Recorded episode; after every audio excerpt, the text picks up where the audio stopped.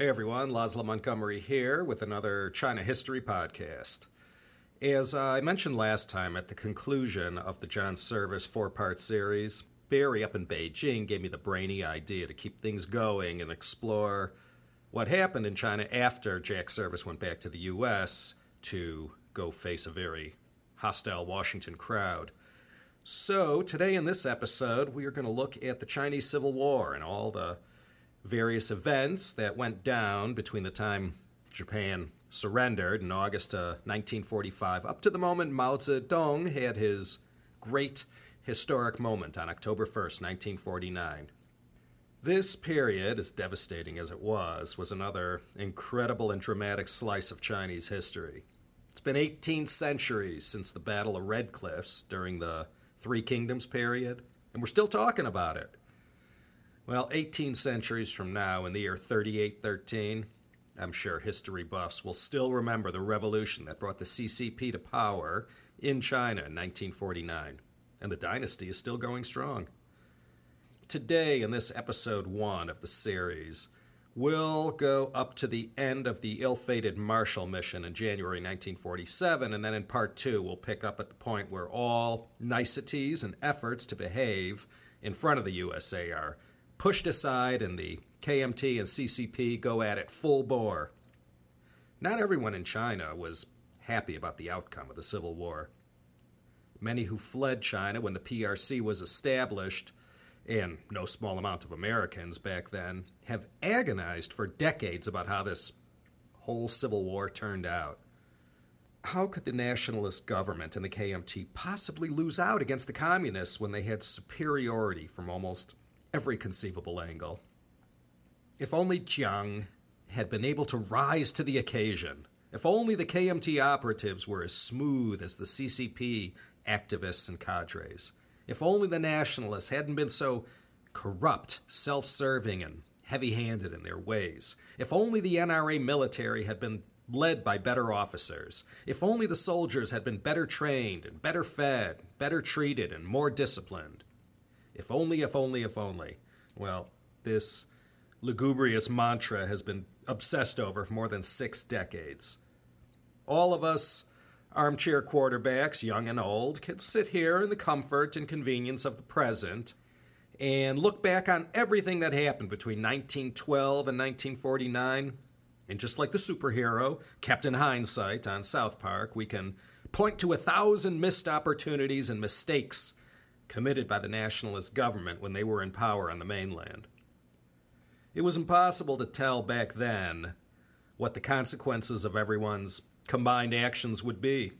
From the time of Song Qiaoren's assassination in 1913 till the CCP's moment came in October 1949, historians have considered a multitude of what-ifs that might have offered the Chinese people a better outcome and experience than what ultimately ended up in the historical record. The Chinese Civil War, the part that began right after Japan surrendered, was Chiang's to lose. The communists had almost nothing on him. This was David fighting Goliath to some degree. Let's first just zoom out a moment and look at the big picture that led everyone to that whole dynamic that existed in August 1945. Well, it sort of went like this. The Qing dynasty fell in 1911, and just like it happens almost every time on the China History Podcast, a dynasty falls, and then there's a period with nobody in charge, and there's suffering galore amongst the masses until things get sorted out. With no Qin Shi Huang types waiting in the wings to fill the shoes of the Manchus, regional warlords rushed into the power vacuum and seized control of the whole northern and central parts of China. Sun Yat-sen's budding KMT really only had a power base south of the Yangtze River. While things are getting painfully sorted out, World War I happens, then the Treaty of Versailles, and another kick in the ass to China, and this whole concatenation of events ultimately leads to one of the most defining moments in modern Chinese history, the May 4th movement. And from the passions and anger forged in the May 4th movement, coupled with the 1917 Bolshevik Revolution, the Communist Party of China is born in Shanghai 2 years later in 1921. So the Allied powers who put together the whole Treaty of Versailles, and who later lamented the day Mao Zedong came to power, should have thought about the consequences of their actions. If not for screwing China in the Treaty of Versailles, there wouldn't have been a May 4th movement. And no May 4th, then perhaps no CCP. And once those communists start to organize and make their presence known, that's really where the Civil War begins. Chiang Kai-shek had spent some time in Moscow in the early 20s, and among the several things he came back to China with was a lasting hatred and loathing of communism. The CCP, in the early days, allowed the Comintern to call the shots. 1924, with a little insistence from Stalin, a united front was formed where the CCP joins together with the Nationalist Army to rid China of these troublesome warlords. Ah, the good old days. By 1927, mission accomplished. Warlords are all, for the most part, all out of business. And then in April of that year, the defining moment that would forever keep the KMT and CCP in a state of endless bloody rivalry, the Shanghai Massacre, goes down. In this act, Chiang showed his hand to all leftists, not just the CCP. From this point forward, despite many attempts from the Soviets and the Americans to mediate, this oil was never going to be able to mix with that vinegar. Well, after April 1927, the communists scatter, and Chiang will spend the next 2 decades trying to rub them out. Oh, they'll keep joining hands and declaring their unity, but after the Shanghai Massacre in 1927 and the White Terror that followed, the Civil War was on. The whole matter of Japan's later invasion and the whole World War II thing were merely inconveniences and delays that got in the way of the Civil War waiting to be fought. The communists used the Japanese invasion as the perfect excuse to slowly build up their popular support in the countryside. The basic plan was get any and all peasants all pumped up about the virtues and benefits of the communists and point out all the lousy things about the nationalists, which wasn't the hardest thing in the world to do in those days. Then, after Japan was done in and the Civil War began in earnest, they'd already have this huge base of support in all the empty spaces in between the big cities. China back then wasn't like today, where a good half of the populace lives in the urban areas. In Civil War China, 90% of the people bedded down every night in the countryside. Everyone of the communist or leftist persuasion who managed not to get whacked during the White Terror fled in all directions. Mao and his followers set up a Soviet at Jinggangshan on the border of Hunan and Jiangxi provinces, and Chiang wasted no time trying to finish off the extermination job. Except he can't. So he finally gives it his all, and on his 5th attempt, dislodges them from their Jinggangshan base, and he chases them all the way up to Yan'an in Shanxi province, where Mao, after this long march, has established himself as capo de capo of the CCP. Then in December 1936, after pounding the Chai Coms for years and almost bringing them to the brink of extinction, Chiang goes and gets himself kidnapped in Xi'an. A way out is negotiated where Chiang escapes with his life, but at the price of losing all his momentum in his mission to eradicate the nation of any and all communists and their sympathizers. The CCP uses this gift from the gods to finally get their moment to step out onto the world stage, where they obtain a nice degree of legitimacy from being so magnanimous as to spare their hated rival's life. Actually, they just allowed themselves to be talked into handing Chiang over by Stalin. After the Xi'an incident of 1936, Chiang is stuck pretending to enthusiastically join together with Mao to fight the Japanese. No Academy Award for Chiang Kai-shek for his performance, but he does persuade the Americans that he's totally in bed with Mao as far as the main mission goes, defeating Japan. Well, we all know from the last 4 episodes what went down in China with the Dixie Mission, Patrick Hurley, FDR, all his cronies, the China Hands, the China Lobby, and anyone else who had a finger in that pie. After something as horrible as the Shanghai Massacre, not to mention the new Fourth Army incident that went down in January 1941, which I haven't said much, if anything, about yet. The Americans and the Russians, too, Both should have known there was going to be no way to reconcile these two parties. So, no love lost between these rivals. From the start, Mao and Chiang were equally intent on being the last man standing when it was all over. All this BS about joining together and forming a nice, unified, democratic two-party state was never going to happen. Once Japan went down in defeat, both sides knew what had to be done. As I said, by the end of the Long March in 1935, Mao had pretty much established himself as the main guy in the Chinese Communist Party. The way things were in the CCP world, it wasn't so easy to challenge Mao. The way the whole democratic centralism thing worked. Once he took control, the whole system was sort of self-sustaining. Mao didn't have that many challenges to his authority. Chiang, on the other hand, he did not enjoy the wide-sweeping powers, loyalties, and authority that Mao did. In fact, one of the many things that contributed to Chiang's ultimate defeat was that he had to cut so many deals with everyone all the time to get what he wanted, his generals included. He couldn't just bark out orders like Mao could. He was rarely, if ever, in full control. Mao concentrated his forces only in the north. Chiang was spread out too widely across central and northern China. Never once was he in complete control of his forces or his destiny. In any revolution, it's a given. You have to have bodies to fight against the opposing side. Political power grows out of the barrel of a gun. 枪杆子里面出政权. Mao said that back in November 1938, and truer words were never spoken.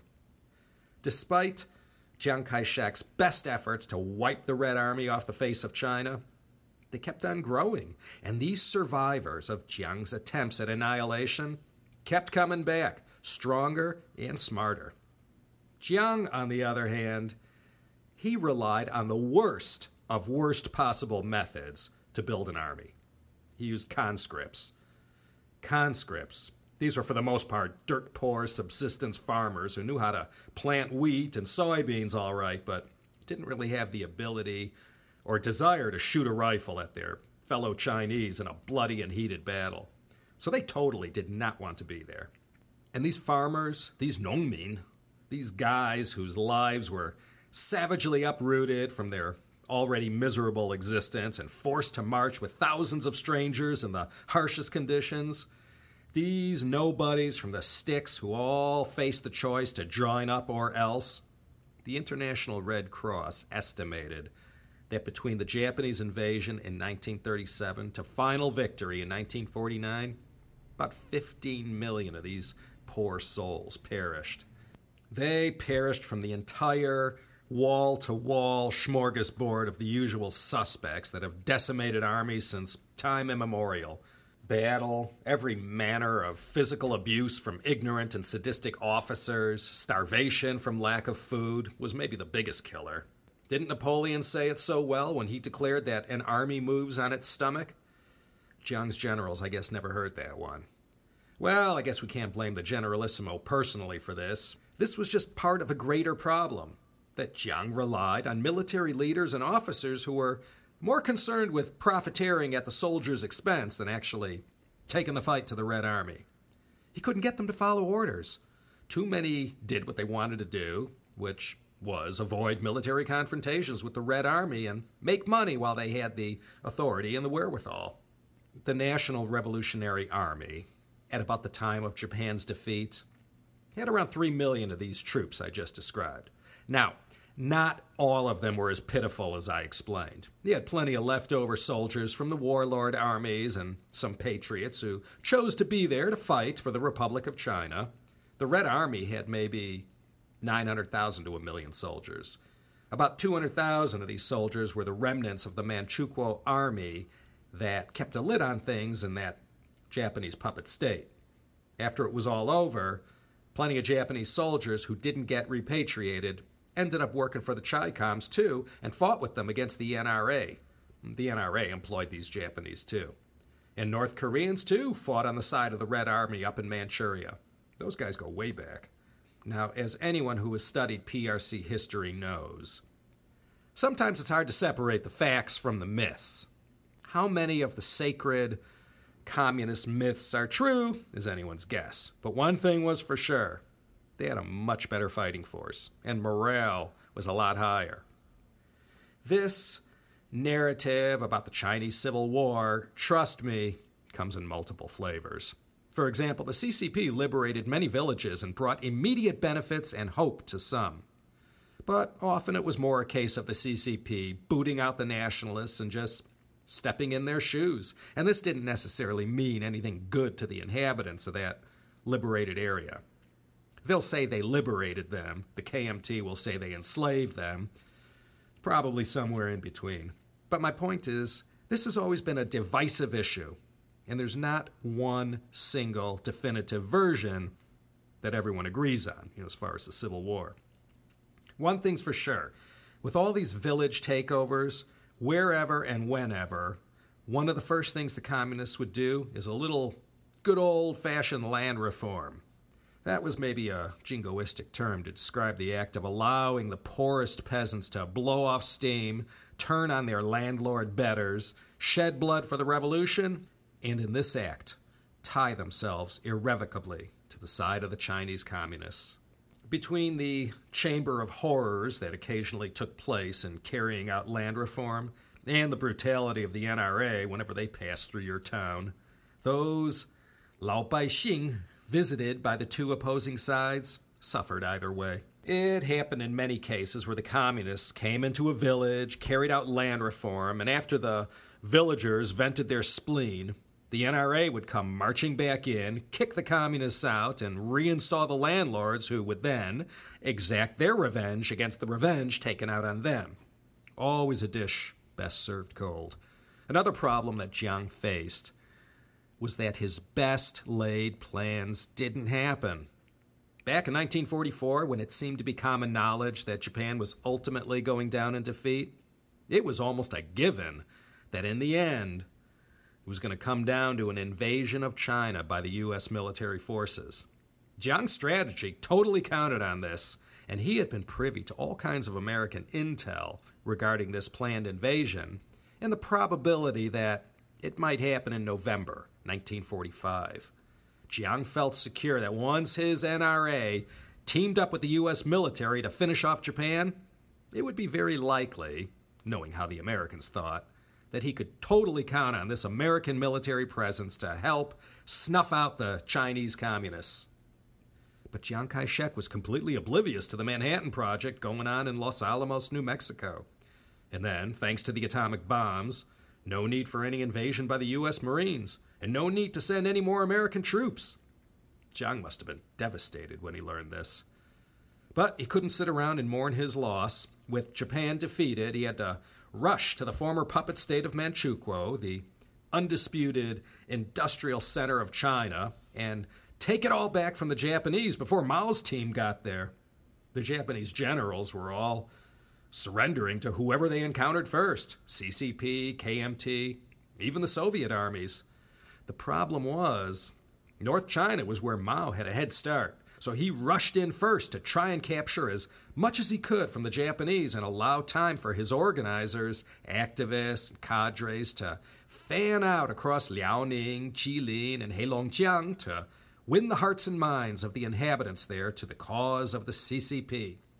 But wait, Chiang Kai-shek ran to his big strong buddy Uncle Sam and cried for help, and in go the Marines, 53,000 of them in all, into North China where they held Beijing and Tianjin for the nationalists and also kept the Soviets out.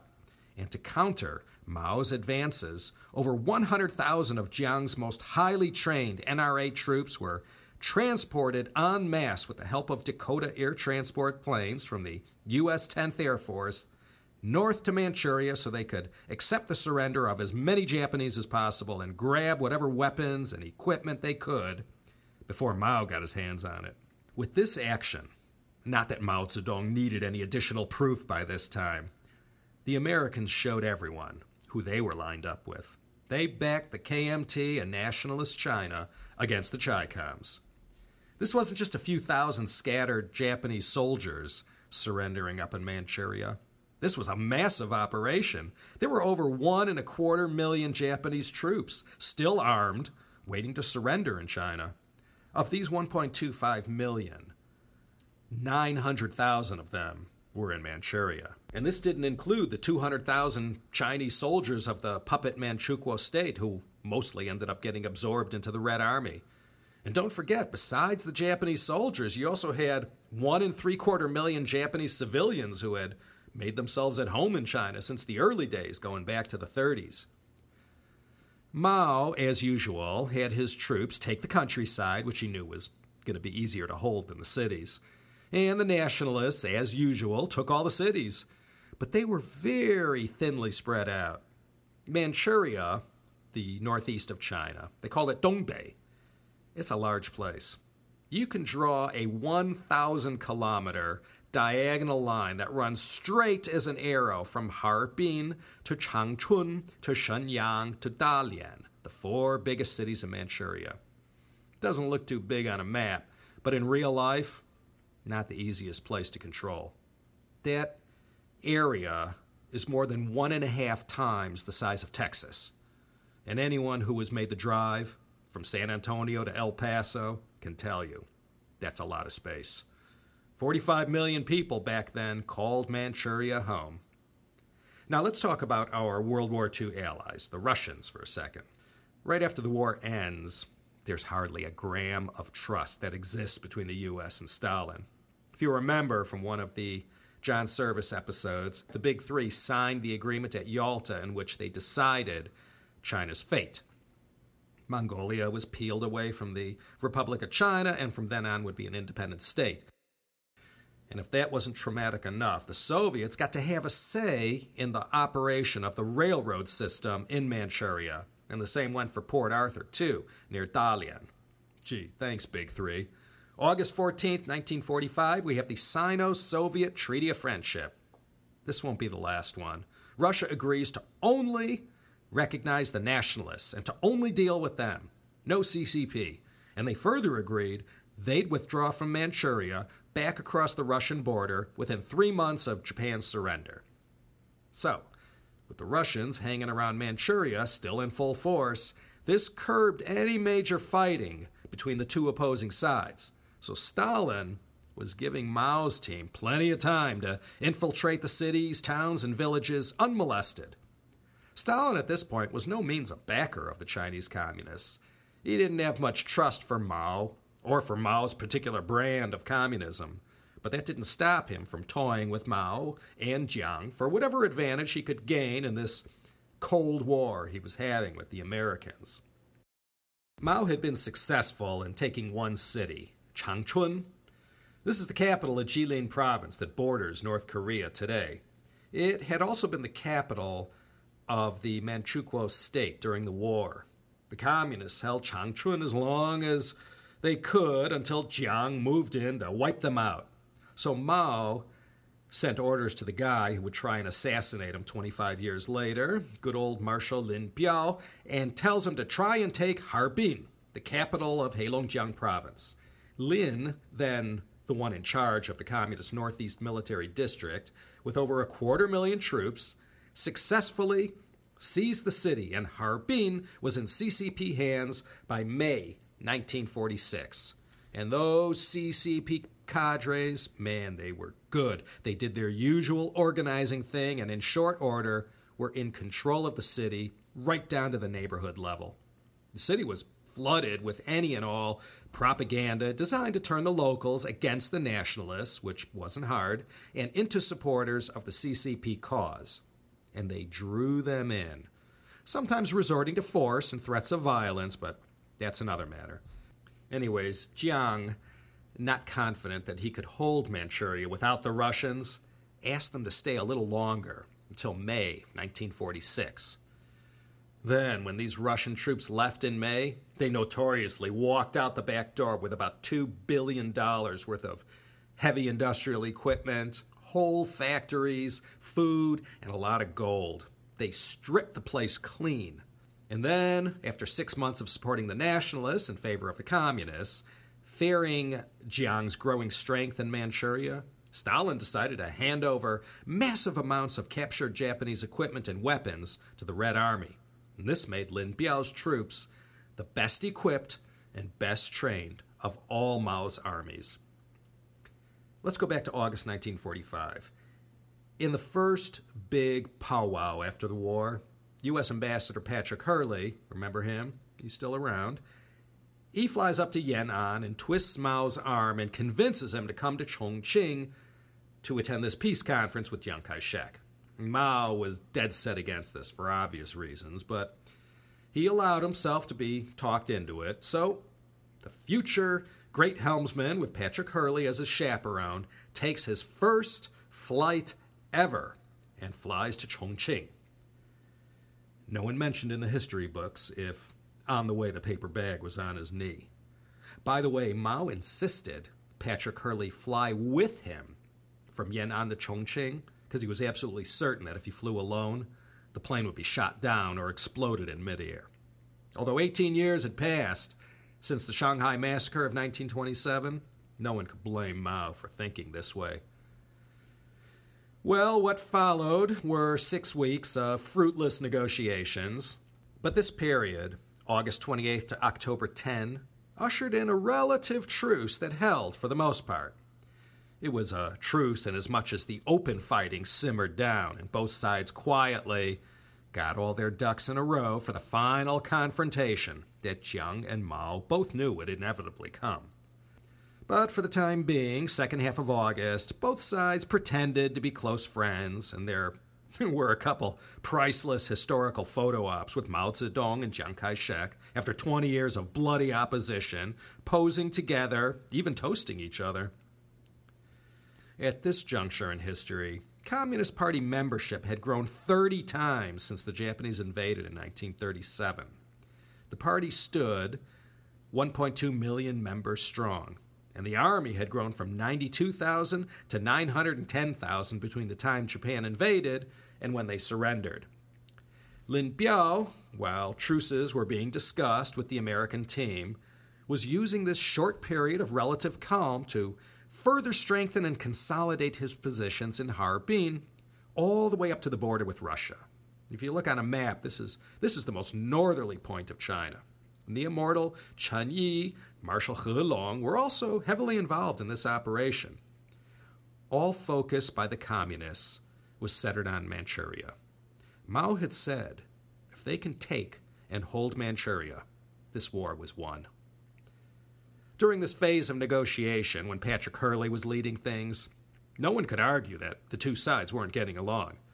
The two bitter rivals, no matter the extent of their hatred for each other, put on their best faces in front of the Americans.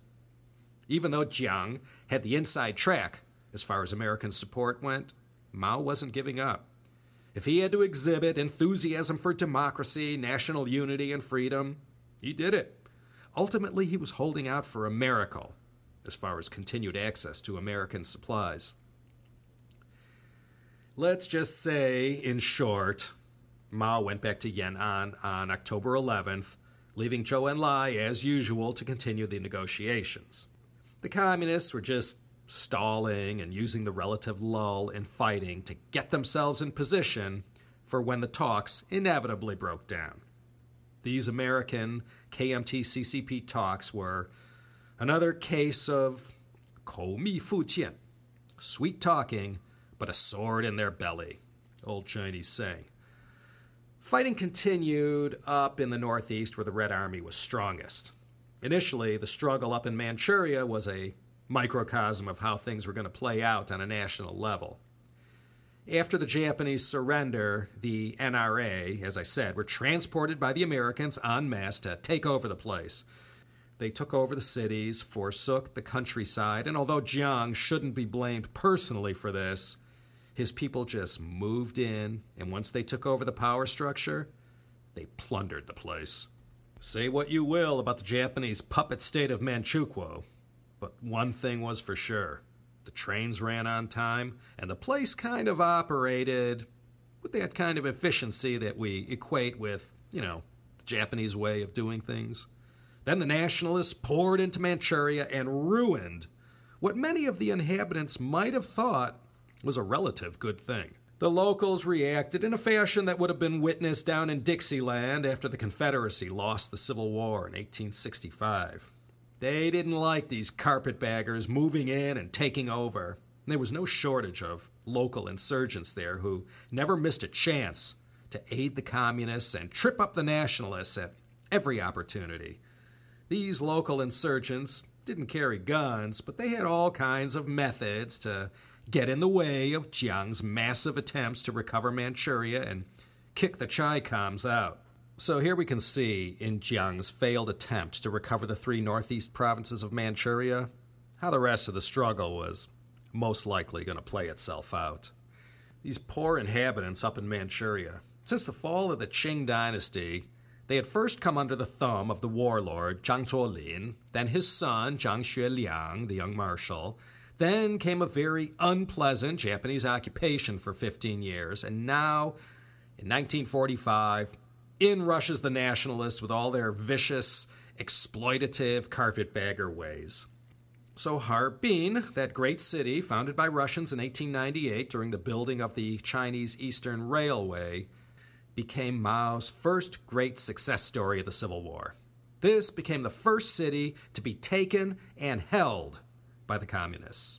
And after Lin's army took and held Harbin, they used this base to try and vastly improved their strategy as well as the organization of the army. It was during this phase that you could see the Red Army morphing from a guerrilla-based force to a more conventional fighting force. Peace talks continued through the rest of 1945, but as I said, no one was giving an inch. And Patrick Hurley and his deal team got increasingly frustrated to the point where he just threw in the towel and said he was giving up. So Hurley resigned as ambassador and left in November 1945.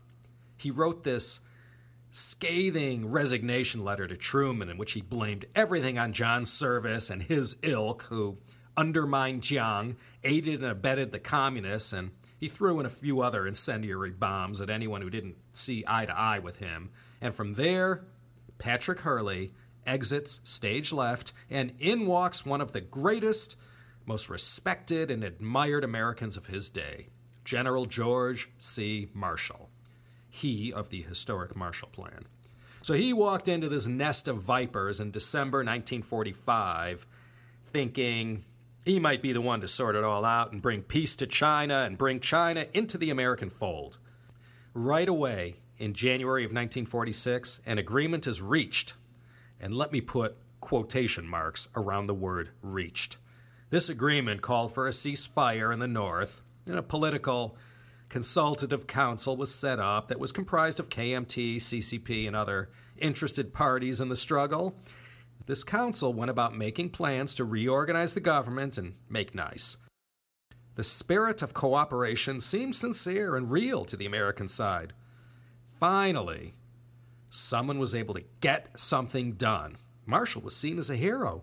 No one had been this successful in bringing these two sides together like this. So Marshall left Nanjing, where these talks were held this time, and went back to the U.S. to report into the head office and let Truman know it was almost mission accomplished. With the war ended, there was no need for a wartime capital, so everything was moved from Chongqing back to Nanjing. Except as soon as Marshall's plane took off, the whole agreement fell apart, and the two sides were immediately at each other's throats. Chiang went ahead and just did whatever he wanted to do. And to hell with the CCP if they thought he was going to share even a molecule of real power with them. In the summer of 1946, Chiang felt, despite Marshall leaning on him like crazy, it was now or never. His power and prestige were never greater. The communist troops were being beaten back and for the most part were on the run in Manchuria. Recovering Manchuria had been Chiang Kai-shek's first order of business, and ceasefire or no ceasefire, he wasn't going to give up on the Northeast so easy. All the political and military agreements made were all washed away, and the gains made by the Red Army in the urban areas were quickly lost. Mao and his generals pulled out all the stops to hold their positions in the north and walked away from all their hard-to-hold positions in the south and central part of China. Later immortals Li Xianyan, Nie Rongchun, and Chen Yi all faced losses and were among those who had to flee to the north, away from the nationalist power centers. This period when Chiang was openly defying Marshall, really put Mao's forces in hot water. With all the anti-communist rhetoric that had been received loud and clear, along with what happened to John Service and his whole genre of people, Chiang Kai-shek sort of knew he had a high degree of wiggle room as far as how far he could go in defying Marshall. He knew the Americans weren't going to abandon him in favor of the communists. That much he felt certain about. General Marshall came back and used his considerable powers of persuasion to get both sides to once again agree to a new ceasefire in June 1946. And if they didn't, he assured them they wouldn't get any American supplies. So, just as Chiang was about to plunge the knife into the communists in Manchuria, like the Lord did to Abraham, Marshall stays Chiang's hand. And once again, the Americans unwittingly gave the communists a breather. Stalin was watching everything quite closely. When he saw the NRA become too powerful, he loaded Mao's army up with whatever weapons and materiel that he could. And he sent in advisors and people to train them. But if Mao looked like he was getting too big, Stalin would then go help the nationalists. It's hard to believe all the negatives that have been written about the Nationalist Army. Could that army really have been that bad? I've heard the stories for as long as I've been seriously studying China. Were these accounts about the fighting abilities, the venality of the officers, their sheer corruption and utter incompetence? Was this really all true, or part of the myths and lore that surrounds this most bitter of struggles? Every source I have read universally gives the NRA poor marks. One of the deans of modern Chinese history, John King Fairbank, in his work, The Great Chinese Revolution, even writes contemptuously of them. So along with the help of the Japanese invasion, the Americans, and Stalin all playing the great game in China, it could be said Chiang lost the Civil War the old-fashioned way, outperformed on the battlefield. Aside from all the usual misery and hardships caused by marauding soldiers and being caught between the two opposing sides, there was also the whole economic aspect of the Civil War that was adding agony on top of misery with this whole hyperinflation thing. I'm quoting the wonderful sinologist and author Jonathan Fenby, who is quoting Michael Lynch, honorary senior lecturer at the University of Leicester, who put it best when he said, "In 1940, 100 yuan bought a pig. In 1943, a chicken. In 1945, a fish. In 1946, an egg. And in 1947, 1/3 of a box of matches." You get the picture? This didn't make Chiang Kai-shek look too good, and he truly lost a lot of luster in front of the moneyed class who he had always depended on. We'll touch more on this matter next episode. There's a Currency Reform Act in 1948, and some of the wealthier Chinese are going to get shafted in a big way. American aid was falling off the back of trucks everywhere and made its way right to the black market. Jonathan Fenby also writes that blood plasma, donated by the American Red Cross, could be had for $25 a pint in some shops in Shanghai. You know, I've read so many books.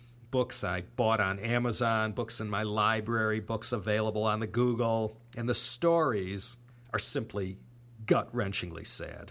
Some of them I can't bring myself to believe. Did such horrible acts really happen? I read these little vignettes, one after the other, and I don't know whether to believe that history is always written by the victors, or if all these stories are not only true, but don't even tell the full extent of the horror and the depravity of some people. Let me tell you one person who was totally not a Chiang Kai. Yes, the man who gave him the moniker, Cash My Check. Good old give him hell Harry Truman, our 33rd president.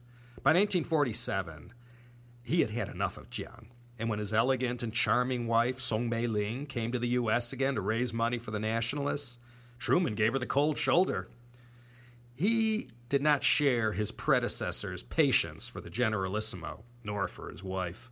Truman was quoted as saying once, "Grafters and crooks in the Chinese government had stolen $1 billion from U.S. loans. They're all thieves, every damn one of them.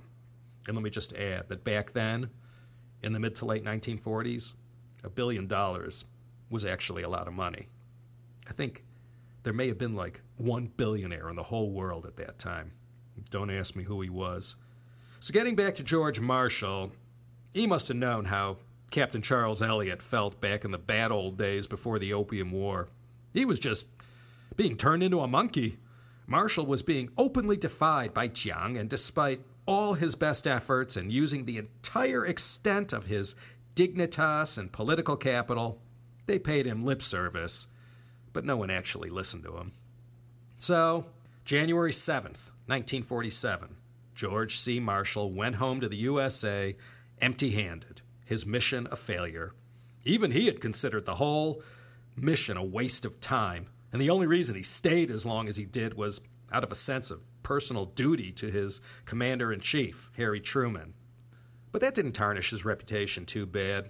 He went back to the States, became Truman's Secretary of State, and in June of that year, he launched the European Recovery Plan, which went down in the history books as the Marshall Plan. And it's this great achievement, which brought out the best in America, that we mostly remember this great man. By the time Marshall left, the Nationalists held all the major cities and rail lines. They had 2 to 3 times the number of soldiers as the Red Army. They had vastly more firepower.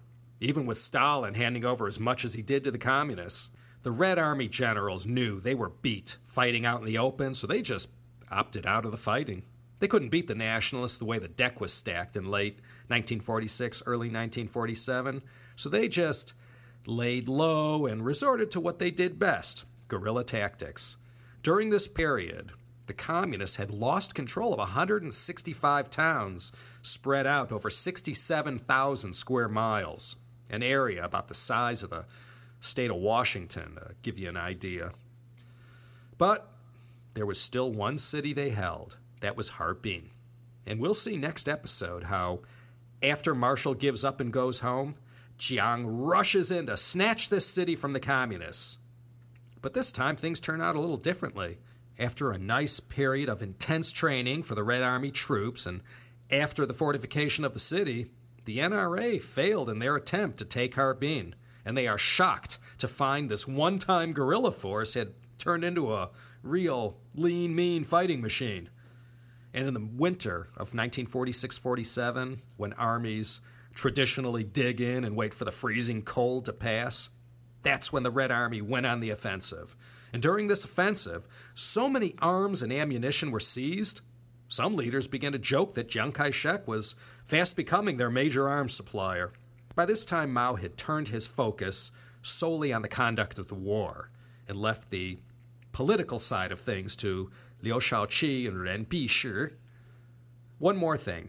On May 1st, 1946, the Communist Army was rebranded as the Zhongguo Renmin Jiefang Jun, or the People's Liberation Army, or PLA for short. Leading this effort for Mao up in Manchuria is none other than Lin Biao. We remember him well from the Cultural Revolution series. He's been quite vilified since 1971, and quite a bit of negative is gushed out about various idiosyncrasies and whatnot. But it was in this capacity, as the one in charge of taking and holding Manchuria for the communists, that Lin Biao achieved his greatest success and made his most important contribution to the Chinese Revolution. Mao knew 3 things for certain. The Zhongguo Lao Bai Xing, Chinese people, were not on the side of Chiang Kai-shek. And the NRA troop morale was off the charts low. And lastly, he knew what was going on with the economy, and that this was causing its own devastation. So Mao, in early 1947, though far from victory still, must have felt a little smug in what he was seeing. To add to Chiang's woes, in 1946, a student movement began to form out of thin air that was clearly anti-Civil War and pro-reconciliation with the communists. And plenty of these students are going to get the old bullet to the back of the head later on. And we'll come back to the student movement again in the next episode. 3,000 years ago, the venerable Duke of Zhou, good old Zhou Gong, introduced the concept of the mandate of heaven. And clearly, the way Mao saw it, Chiang Kai-shek and his dynasty had clearly lost this mandate. And we're going to pick up next episode in early 1947 and watch as that mandate slips through Chiang Kai-shek's hands and the fighting between the communists and the nationalists explodes all over China. There are going to be no more fruitless attempts at mediation. Now the Americans have been shunted aside and this epic battle at last shifts into high gear. So that's going to be it for now. So, until the next time we convene, this is Laszlo Montgomery signing off from the edge of L.A. County here in Claremont, California. Even with that visible layer of brown smog, it's still clear blue skies here, and I wish you were all here to enjoy it with me. Take care, everyone, and I hope you'll join me next time for another exciting episode of the China History Podcast.